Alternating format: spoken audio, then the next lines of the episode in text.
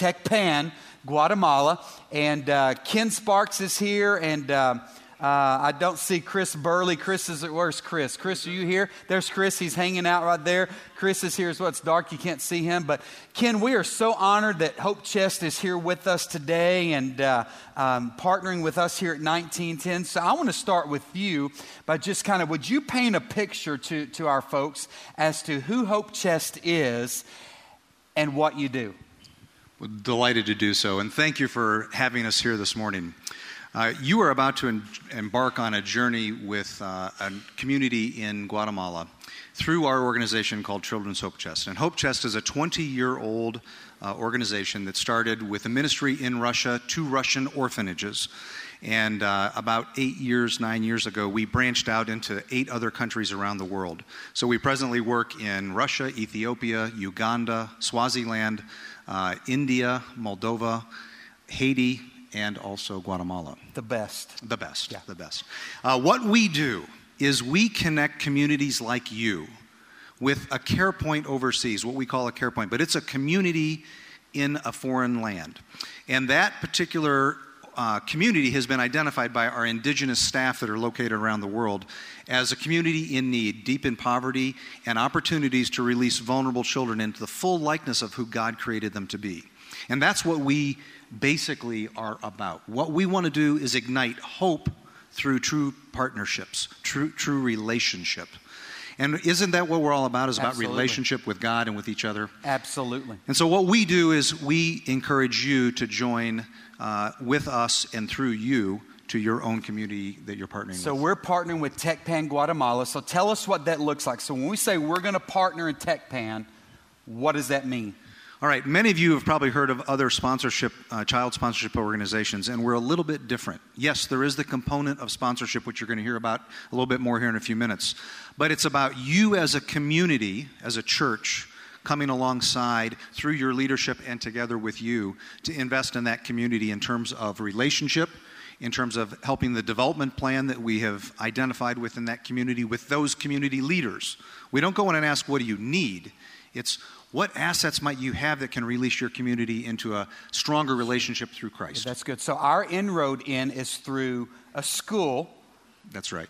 Tell us how that works. The school, in this particular community, Tecpan, there is a uh, Christian school that ministers into the community, both in terms of educationally as well as reaching in and providing support and necessary food and clothing and, um, and sometimes shelter. They've actually gone in and built, rebuilt some homes. Uh, so, in any event, your, your partnership is allowing the children that have been identified as vulnerable within that community to continue in their schooling, to typically get what is often their only meal of the day at the school itself. Uh, also, they get uh, clothing and medical needs are met each year. Uh, and then there's the opportunity for you to go and visit and build a relationship with them. Right. So our sponsorship with the school there is $38 per child. Now, Ken, why, why is that important? Why is the money so important? Because you were talking with me earlier about schooling, whether that be public or private school there. Explain that. That's right. We think of public school here in the U.S. as something that is A, free, although we all pay taxes, um, but it's free and it's mandatory. In the countries we work in, that is not the case. Oftentimes, the, or almost always, the public school, in order to attend, you must pay for school supplies and a uniform. And in most cases, these families cannot afford to do that. So their children are then relegated to helping support the family in income generation. And so oftentimes they'll send them to the fields. And in the area in which you are partnering, yes, it's a small city of about 60,000, but it's an agrarian community around them. And oftentimes these children are sent to the fields to work in order to provide money for the family just to basically survive. So the partnership and the sponsorship allows for to free that family from that kind of cycle of poverty that's created to allow that child to attend school and begin to look up instead of down on survival day to day, but to begin to look to the horizon and understand who they are in Christ and who they can be in the image of God. Absolutely, absolutely. That's good. So I'm going to shift to Ann real quick because Ann is, is going to be leading the charge, kind of beating the drum for us here when it comes to not only Guatemala, but any foreign missions opportunities that we, we embark upon as a church. But, but Ann, wh- what is it about this that is exciting to you? Um, we've been praying about this for a long time, and I really felt that I heard so many families here talking about we really would like some more opportunities to get involved in foreign missions. We really want to go, we want our families to be involved. What does that look like? And so, as we were looking um, at locations, we really wanted a location that was not 24 hours or 48 hours on an airplane, but we wanted something that was lo- more local, something that we could get to. Um, in Guatemala's case, it's a half a day. We can travel and be there with boots on the ground in a half a day's time. And that really allows and open up, opens up doors for us to take our kids with us, get them introduced to what missions really looks like and what poverty really looks like. And that begins to bring it home. Not only do we see vast rewards with the people that we support and we sponsor over there, but then we're bringing it into our own homes and we're allowing our children to be transformed by the partnership that we're forming with these children as well as the community as a whole. Yeah, some of uh, the trips that you and I have been on have been like two day travel time and you get there and, and, for the next two days you're you're exhausted worn out and before you know it it's time to get on a plane and go back home That's so this is like a i think we went in january pastor howard and ann and i went uh, along with ken and some other churches as well we went in january and in three and a half hours we were in guatemala city um, right, I, didn't, I, I kind of didn't feel like I was on a mission trip. I almost felt. I mean, you can't get to. I get, can get to New York in three and a half hours? Not I'm from not here. sure. Yeah, it's just, but it was so the ease of it was great, and and, and you mentioned families being able to do this together, and the cost maybe Exactly. being a little bit uh, cheaper. So, um, where, where are we at as far as our plans and, and what's happening, and kind of what are where are we at in the process? What are the next steps? Well, first of all, we have children that are available that currently are not able to pay for their schooling. This, the school that we partnered with, Colegio Israel, is an amazing school with a heart very much like 1910. They're not going to turn a child away, and especially if they hear about a child in need, they're going to go out and they're going to rescue that child. They actually use the terms we want to find and rescue our children in this community, hmm. and that obviously hit on our hearts in that aren't able to pay. And those are the 80 well, they're a little bit less now because First Service had um, an opportunity, but there are kids out there that need our sponsorship in order to um, fully pay for their schooling. Um, and then we're going to take a trip over with our leadership team later this year to meet with the leaders at Colegio Israel, and we're going to talk through what, what their development plan is. And like Ken said, it's not what they want, it's what are your dreams for this community. Yeah. And so we're going to partner with them to make those things come to life, and we're going to be announcing future trips that will be specifically um, related to different ways that we can help them, whether it be building or a VBS or a youth camp. We'll have all different aspects so that there will be a trip, hopefully, that will strike a chord with you and you can go and be a part. And that's the cool thing about it. It's so easy to get there that we're envisioning multiple trips throughout the year, not a kind of a one and done type of, of opportunity, right? Right. And, and those will arrange. Of course, we're, and, and I love what we were sharing with the team last night. So many times we as Americans go into a foreign situation like this and we go in with, with our plans and what we think they need and what have you. So I love what Ann alluded to. The approach is coming alongside and Kenya as well, partnering, saying, hey, what are you guys doing already and how can we partner with, with what is um, taking place there. So, and today, then, it starts with our, our first entry point is, is the children that we see hanging in the atrium today, and that cost. It's $38 a month, and what we ask is you go out and you identify a child, you unclip them, and take them to somebody who has a scarf and an iPad, and they will help you sign up to sponsor that child. Um, from there, you will get further information from Hope Chest that will give you more background on your child, and then you get to form that relationship. You get to write them letters and get letters back. And, and the great thing about this is you also get to go and live in their community during these different trips, you get to hug on them, you get to meet their parents, you get to pray for them in person.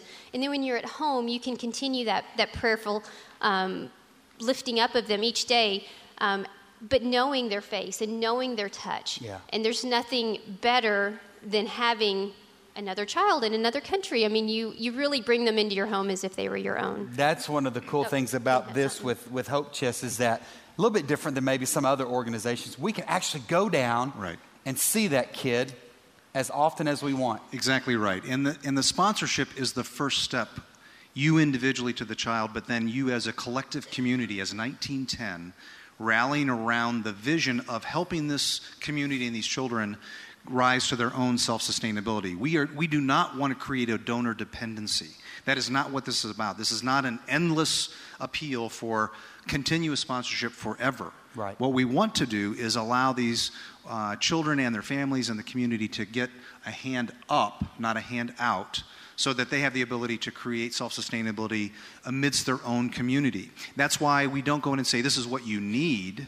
It's more, what are the assets here? How do we release these to allow this cycle of poverty to end and for people to really realize who they are in God? Absolutely. That's great. Hey, Ann, put you on the spot. What are you most excited about? You know, we have a child that we've sponsored for over five years now, and that has made such a life changing impact on our family. What I'm excited about is to see that take place in other families in our community. Plus, the, and we, this school has the ability to continually add kids to this program as we get more sponsors. So we're not limited by the 80, we just need a place to start. Yeah. Um, so I'm excited to see families truly just their hearts change towards missions as this being a first step into what that looks like for their entire family. That's awesome. Colegio de Israel has 370 students in it right now, and uh, they kind of come in shifts. It's not just one shift. They have morning and afternoon, and even some evening classes, I believe. Is that And that right? weekend, too. And weekends as well. That's And- what's and- wrong and with our public education and adult system. education on top of We that need to well. go on the weekends to school. Students, it first. I didn't Let's say all that. pause and pray about that right now. Just, just kidding. Um, 370 students. And I think I was reading correctly. About 50% of those are, are actually sponsored right now or scholarship. And so there are several, even without in that community, still longing uh, to get connected. Tecpan uh, is uh, was the original capital of Guatemala, um, and uh, I, it's very agricultural driven. I love it. It's lush. It's green. In fact, we flew into Guatemala City. Guatemala City is busy, crazy busy. Lots of of traffic. Ken had us leaving our guest house like at 3:30 in the morning. It seemed like to, to, to go minister. I just, I, I hate We had to find a Ken. coffee shop Yeah. first. Coffee shop, that's right. But about two and a half, two hour drive, depending on traffic out, drive past volcanoes, but just agricultural. Tecpan is at 7,500 feet elevation. Now, I say that because that means cooler weather, right? Boerne's about 1,600 feet, I guess, and so the elevation change, it's, it's incredible. Uh, the it's cooler and, and less bugs at 7500. less bugs, that's right. No bugs. I like that. I that. say none, None. but That's fewer, a stretch. fewer. Pastorally speaking, no bugs. No bugs. Yeah. Uh, we lie a lot as preachers, but that's okay. Um, um, Mayan, strong, 85 to 90% of the people that inhabit that city are of Mayan descent. Um, There's some Mayan ruins not too far from the city itself. that's right, some Mayan ruins. Don't climb up on those unless you have permission because it's true. very disrespectful. Absolutely. So, but we're excited about the opportunity. So, as you heard from Ann, starts today. Sponsorship. Look for somebody with the groovy scarf, iPads. I thought those. I caught a couple of them playing Tetris Oh. earlier today. I don't think they were helping people, Ann. So, sorry. Uh, you know, We'll work on that. Absolutely. But today's the day. Yes, and please do not leave with the card without seeing somebody with an iPad because there's no way we can connect you with that child. So if you ha- if you take a card, um, go up with somebody with an iPad, get signed up. Yeah. If you're thinking about it, trust me, we will have more kids available in the future, available through our community page, which will be online, Yeah. and you can do it there as well. If we run out of kids today, I'll put my two daughters up for adoption. So, so it'd be great. So I'm ready. Yeah, but I heard you say earlier I you, need those are 3,800 a month. I need 3,800 a month. Yeah. Absolutely. Not Yeah. 38. So- Two are so, for special folks out there. Well, hey, listen, Ken, I want to thank you guys, Chris, Hope Chest. Thanks for having enough confidence in us. I thought with Pastor Howard on the trip in January that we blew all chances of partnering with you guys, but um, It was close. it was close. No, we had a great time there. And uh, hey, out of the three churches, we were your favorite on the trip, though, weren't we? well, you know, they made me go back to Tecpan a second time. That's right. but Hey! that's the beautiful thing. Hey, we found an incredible restaurant in Tecpan. You know me, I'm only going to go where the food is good. Amen? God can send other people other places, but wherever there's a lot of good food, this is I don't have to pray hard about that place. I'm joking, people. I'm joking. My wife gets on to me, Jason, they don't know if you're telling the truth. Uh, I'm joking. But no, there is good food there. But guys, listen, today, so as we leave here today, please know that, that there's some opportunities for you to, to, to find a, a child out there that needs a sponsor for $38 a month. Uh, we have an opportunity to help provide food, clothing, medical assistance, schooling, education, as well as discipleship opportunities for these kids in Tecpan. So it's very true. And I just want to encourage you to take the first step. Yeah. It's not the only step and, in the opportunity for your life to be transformed. I'm, I'm one of those that was. I was one of you sitting in the pew today mm. who helped contribute toward a project overseas, thought it was a great idea. That, that little contribution became involvement, then involvement became leadership, leadership yeah. became passion, and I left 30 years of corporate world a year and a half ago to join Hope Chest. And so, not that you have to do that, um, but my point is, is that this relationship can impact you just as much as you're impacting them. And so I would ask that you'd open your heart to that thought and that process. Amen. And uh, you will be changed. Amen. Well, Ken and Ann, thank you guys so much. Can y'all just give them a round of applause and show honor? Thank you guys so much for that. It's awesome. So uh, we are excited, and I know that it was kind of like you were bobbing and weaving trying to make your way through the atrium today, but we wanted you to just be able to see the beautiful faces of, of the kids there. And uh, uh, we are excited, guys, about what God has in store. And please know our hearts. Uh, our missions philosophy here at 1910 is this wherever God is at work, that's where we want to be. You hear that? Let me say that again because that's good. You can tweet that. Wherever God is at work, that's where we want to be. Now, that may be across the street in the neighborhood you live in. That may be across the state in another country like Oklahoma.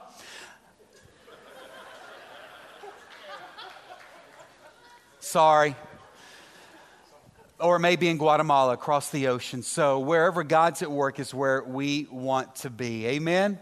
You know, that's the purpose of 1910. We've always been about finding and restoring. We've always been about God. Where are those people that have yet to experience your love and the grace and mercy that you offer them?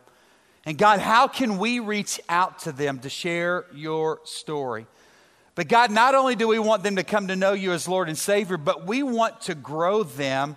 We want to make disciples. You know that we as a church, we're not called to make converts, we're called to make disciples. You know that, right? And so many times we stop at the conversion aspect of it all. But we believe that God wants people to enter into a thriving, growing, daily relationship with Him. Amen? And so, uh, wherever that sends us, wherever God calls us to go, that's where we want to go as a church. We want to run to those that are oppressed. We want to go to those that in our society are oftentimes labeled as vulnerable. Today, I want to speak to you real quick about some acts of righteousness. And I want us to talk about that for just a few moments today before I let you go out into the atrium and respond as the Lord leads you to. We don't willfully turn a blind eye to those around us that are in need, I don't think.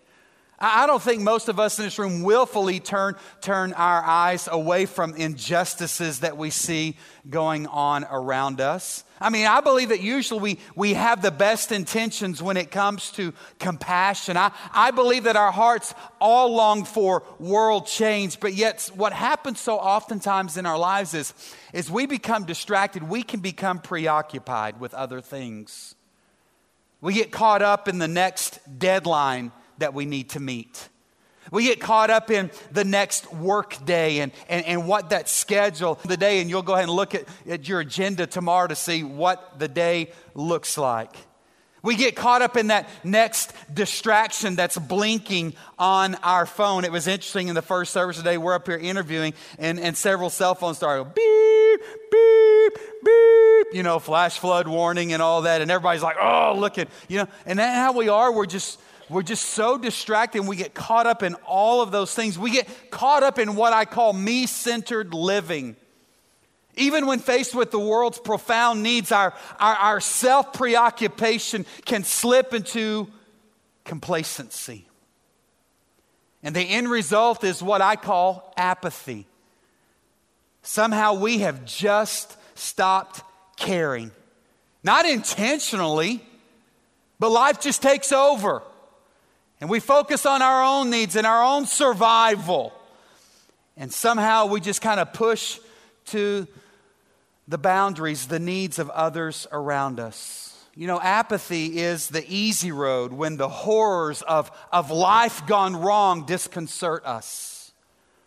Before we realize that it becomes our, our, our default habit because it requires so little change, just as long as it's not interrupting my life and what I have going on. Well, today I'd like for us to think about something completely the opposite of that and, and, and how we might reject apathy. And I, I believe that it's going to require a radical counteraction. I, I, I believe it's about, about uh, us just destroying this, this self centeredness, this, this meism that has consumed so many of us and looking around the needs around us and seeing, God, how can we be a part and respond to those in need? And today we reject apathy because God calls us to embrace something far stronger, and that is life. He's calling us to embrace life. You see, because the God who made us in his image has imprinted that same divine thumbprint on the soul of every human being, including those that are poor, including those that are weak, those that are powerless. Because as Christians, we, we follow Jesus. We follow this radical rabbi that, that said words like this in Luke chapter 4. He said this the Spirit of the Lord is upon me, for he has anointed me to bring what news? The good news to the poor. He has sent me to proclaim that captives will be released, that the blind will see, and that the oppressed will be set free, and that the time of the Lord's favor has come. You see, we need to realize this very truth that from the womb to the cradle, to the wheelchair, to the grave. Human life is created by God and it's precious to Him. You can say amen there, that's okay. And so, therefore, life is worth protecting, it is worth championing, and it's worth celebrating. After all, didn't we look at some of the words that Christ said last Sunday in our, in our, in our sermon in, in John chapter 10? It was Jesus himself that said, My purpose is to give them a rich and satisfying life. Jesus says, I've come that you might have life and have it to the full, life to the abundant, life that is the best life available today. That's the reason I came. I came to give that to you. And make no mistake about it, it's not just spiritual life, but it's whole life. Life. It's the kind of life that will thrive spiritually and physically and emotionally and mentally. Are you with me today, church? You see, following such a Savior, we answer God's call for kingdom justice not because we ought to, not because we feel guilty or, or, or simply want to jump on, on the bandwagon of some trendy cause or cool organization like Children's Hope Chest. No, here's the deal we reject apathy because we believe that all human life is sacred. All human life, not just Americans not just Anglo, not just those who, who vote Republican or Democrat or write my name in. Let's just see what happens. All life is sacred. Are you with me today, church? All life. All life. Why should we be concerned about those in our world that are considered the vulnerable ones? It's really easy because God is concerned about them. Why would we consider going to Guatemala to sponsor children there so that they can receive an education and, and maybe a good meal and, and maybe a uniform and the supplies they need. And, and oh, yeah, by the way, maybe come face to face with Jesus and develop a growing relationship. Why would we do that? Well, because God cares about them. And He desires that they also receive this full and abundant, rich and satisfying life that He came to give everyone. Are you with me? You know, it's striking to see how oftentimes God is referred to and introduced as the defender of such vulnerable people. You know, when, when, when, when people oftentimes ask, hey, Jason, how do you want to be introduced? Maybe I'm speaking somewhere or about to say a prayer or I don't know. How, how, do you want us to introduce you? Normally, I just say, hey, just say, hey, something like this. This is Jason Brown. He's the lead pastor at 1910 Church here in Boerne, Texas.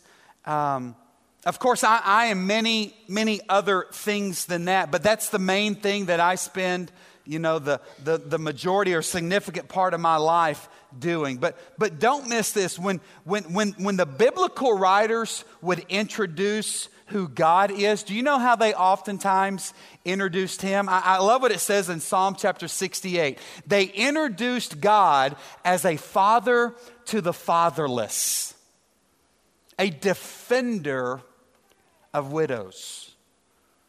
You see, even the writers in Scripture knew God's heart and his nature. They knew that his heart raced and beat strong and fast for those that were vulnerable. I mean, this is one of the main things that he does. God identifies with the powerless, he takes up their cause.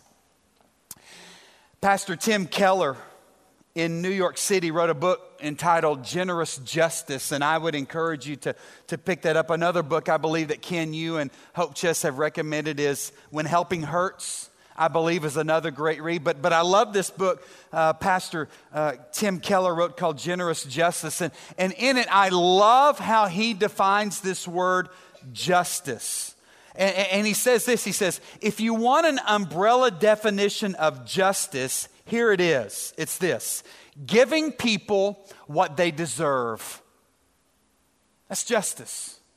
It's giving people what they deserve. Now, in our culture, a lot of times this word justice has a negative connotation with it, doesn't it? But I want you to know that there's also, and Dr. Keller would say, there's a positive aspect to it as well. You see, on the negative side, justice means that we find evildoers and we stop them, right? We tase them. We take them down, man. We armbar them and just throw them to the mat. We stop. But on the positive side of this word justice, we're to look to those in our world that are vulnerable. We are to look to people that are made in the image of God, and we're to ask ourselves these questions Are they getting the kind of care that they're due? I mean, as, as, as beings that are made in the image of God, are they being cared for properly? That's justice. It's not just taking care of the bad guys but it's also giving those that are vulnerable and powerless, it's taking care of them because they're due that. They are made in the image of God. Church, can I tell you something? We have an obligation to care for the vulnerable and powerless in our culture. An obligation. We are to care for them. We are to protect them. That's our job. That's our job. This is good, but this is not our job. We're called the powerless, those on the fringes of society, and protect them and to care for them. How do we do that? By giving them what is due them. By giving them what they, as, as God's image bearers, are owed. That's what justice is giving people what they're due. And so, yes, on one aspect, we punish evildoers. But on the other side, we care for the vulnerable. Does that make sense to you today? I love what it says in Proverbs chapter 3, verses 27 through 28. Do you guys like the Bible? Yeah. Look what the Bible says here in Proverbs 3 27. It says, Do not withhold good from those who what? Deserve it. When it's in your power to help them. If you can help your neighbor now, don't say, Hey, come back tomorrow and I'll help you then. Now, the Hebrew here essentially says this Do not withhold the good that belongs to your neighbor. And, and, and, what it's doing here in Proverbs 3, it, it is conveying the idea that your neighbor has a claim on you just by simply being your neighbor. What's more, this verse tells us that we have the power to do good.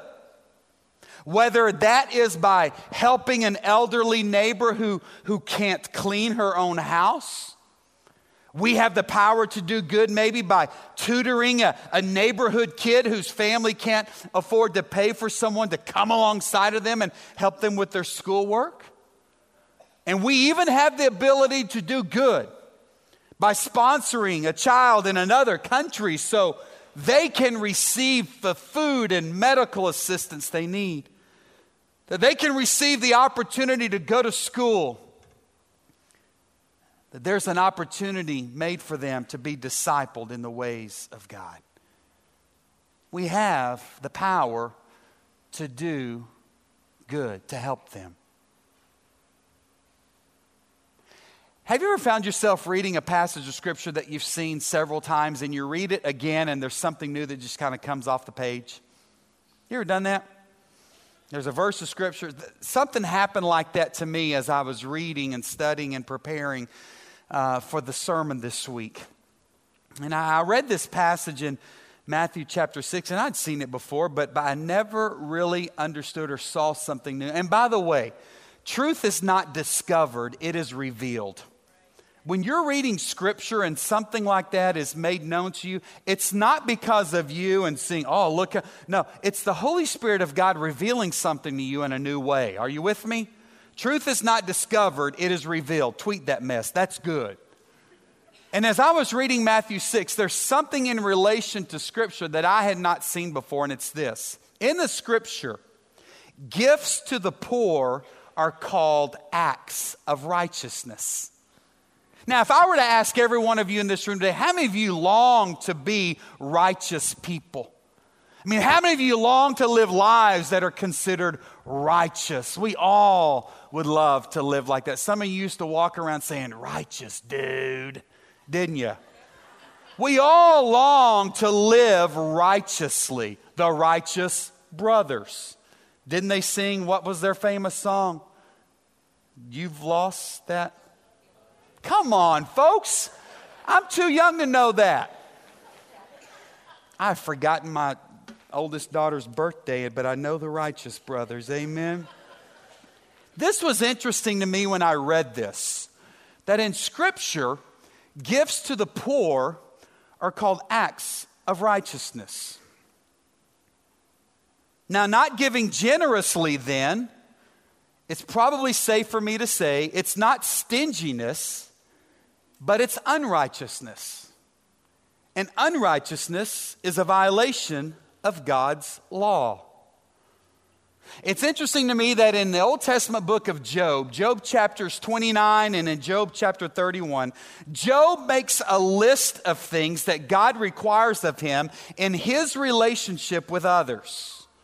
And at one point, it occurs to him that if, if he keeps his food and his fleece, in other words, if he doesn't share with the poor, Job is saying that violates God's will.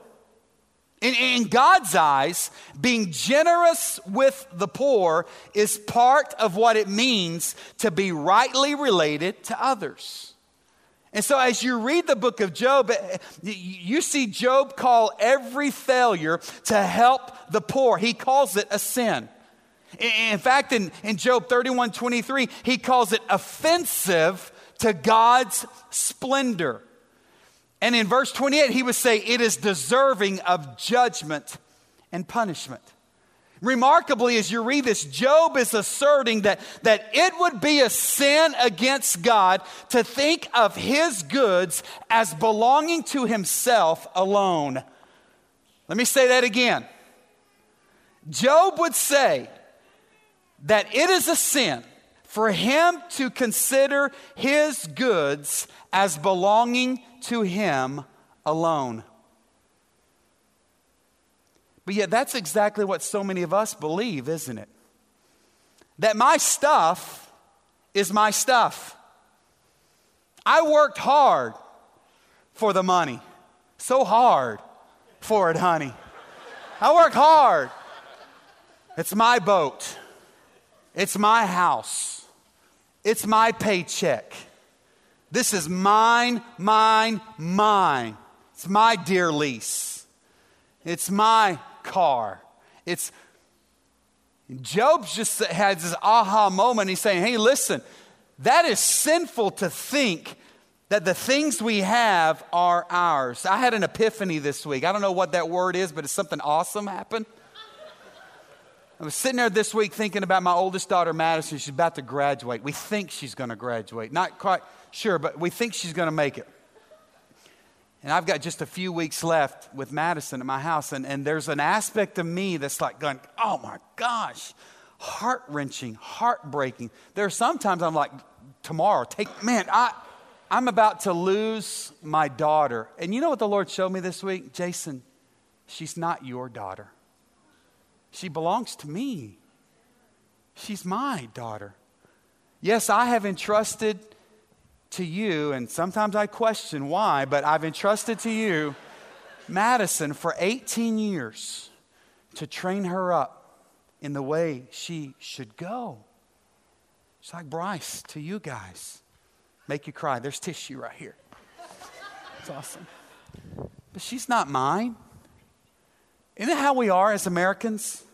I think it's my stuff. It's mine. What if I were to pop your bubble today? And let you know that your stuff really isn't yours. So, so many of us have a death grip, and, and, and when, when pastors or men like say, hey, man, guys, guys, listen, don't forget your tithe and bring your offering, and, and like, don't be telling me what to do with my money. That's how we are, aren't we? It's my stuff. And I love what Job says here. And keep in mind, when Job's writing this, he's lost everything, he lost it all. He's been broken, destroyed. He's at the bottom and has nothing except a nagging wife. Really, he does. And some friends that just give him the business. And Job's saying, Listen, for me to think that my goods are my goods and belong to me and not to God, that is sinful.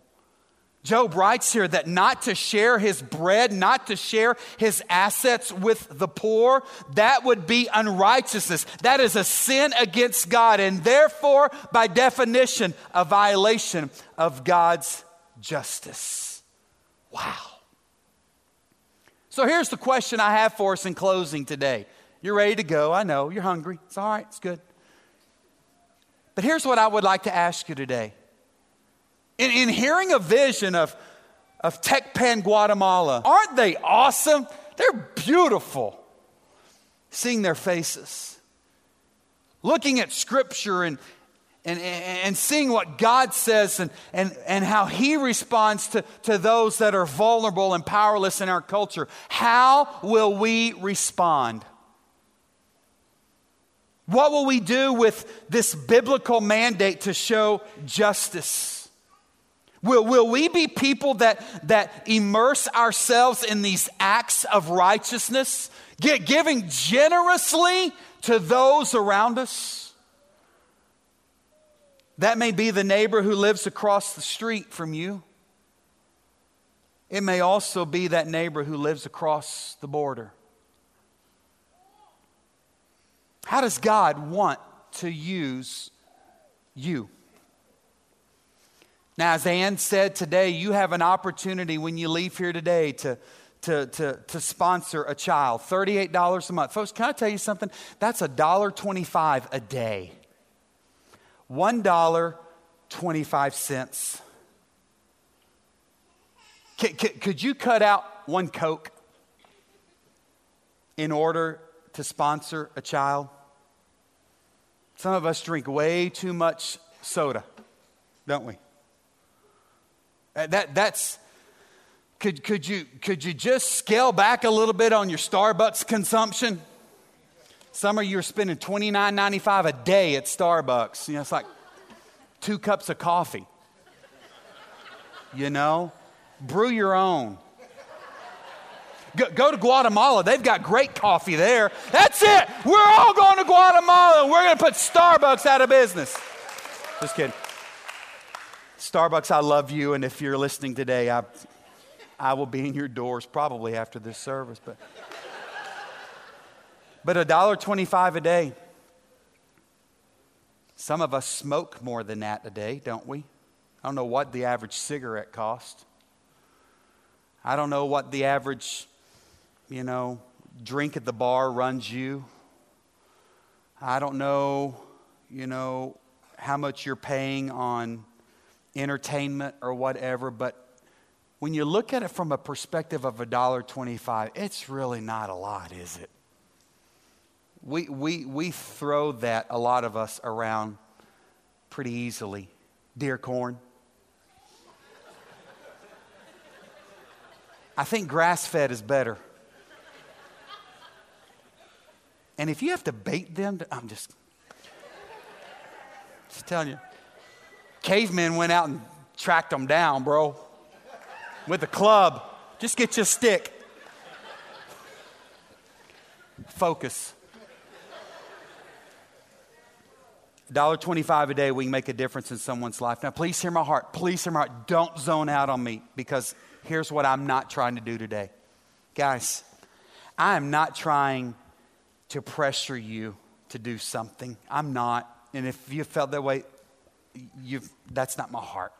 I, I, certainly don't want you to feel coerced today. Ken, you would probably, in fact, you told us, like, if people don't sponsor child, that's fine. We, that's fine. We, we don't want you to feel like, oh gosh, I'm a sinner doomed for hell if I don't take a kid off the fishing line outside. That's not in the Bible. You're not, you know? So we, we, we by no means are trying to coerce you or force you to do anything. Here's what I do ask. This is what I desire for every one of us. I desire this for everyone that comes into this house every week. Listen, I want us to be a, a church that, that ask God to speak to us and that we would let God speak to us. In fact, that, that's the greatest thing to me you could do in this moment is that you would just simply say, Hey, God, what do you want me to do in, in, in light of what we've been a part of here today? Here's what's going to happen God is speaking to some of you right now to sponsor children, but to some of you, He's not. And you know what? That's okay. Seriously, it's okay. It's okay not to sponsor. He's calling some of you to maybe go feed homeless people on a Friday or Saturday night, right? He may be calling some of you right now in this moment to, to mow the yard of of someone in your neighborhood. He may be calling some of you right now to offer free childcare for, for someone in need that you know. I don't know what God's calling you to do, but here's what I do know He's to take some sort of action. Action. Guys, Christianity, following Jesus, is about action. It's not about sitting and soaking, occupying a thing called a pew. No. He's calling us to action. He's calling us to be people that advance His kingdom. I do know that. And so, whatever God is calling you today, here's my prayer that you would just respond to Him joyfully. Joyfully. So, Lord, that's my prayer for the folks in the house today. That God, we would listen to you, that we would allow you to speak to us, and that God, we would respond with a joyful heart, that we would be a people of action. Whatever that looks like, God, here we are. Use us. In Jesus' name, everybody said, Amen.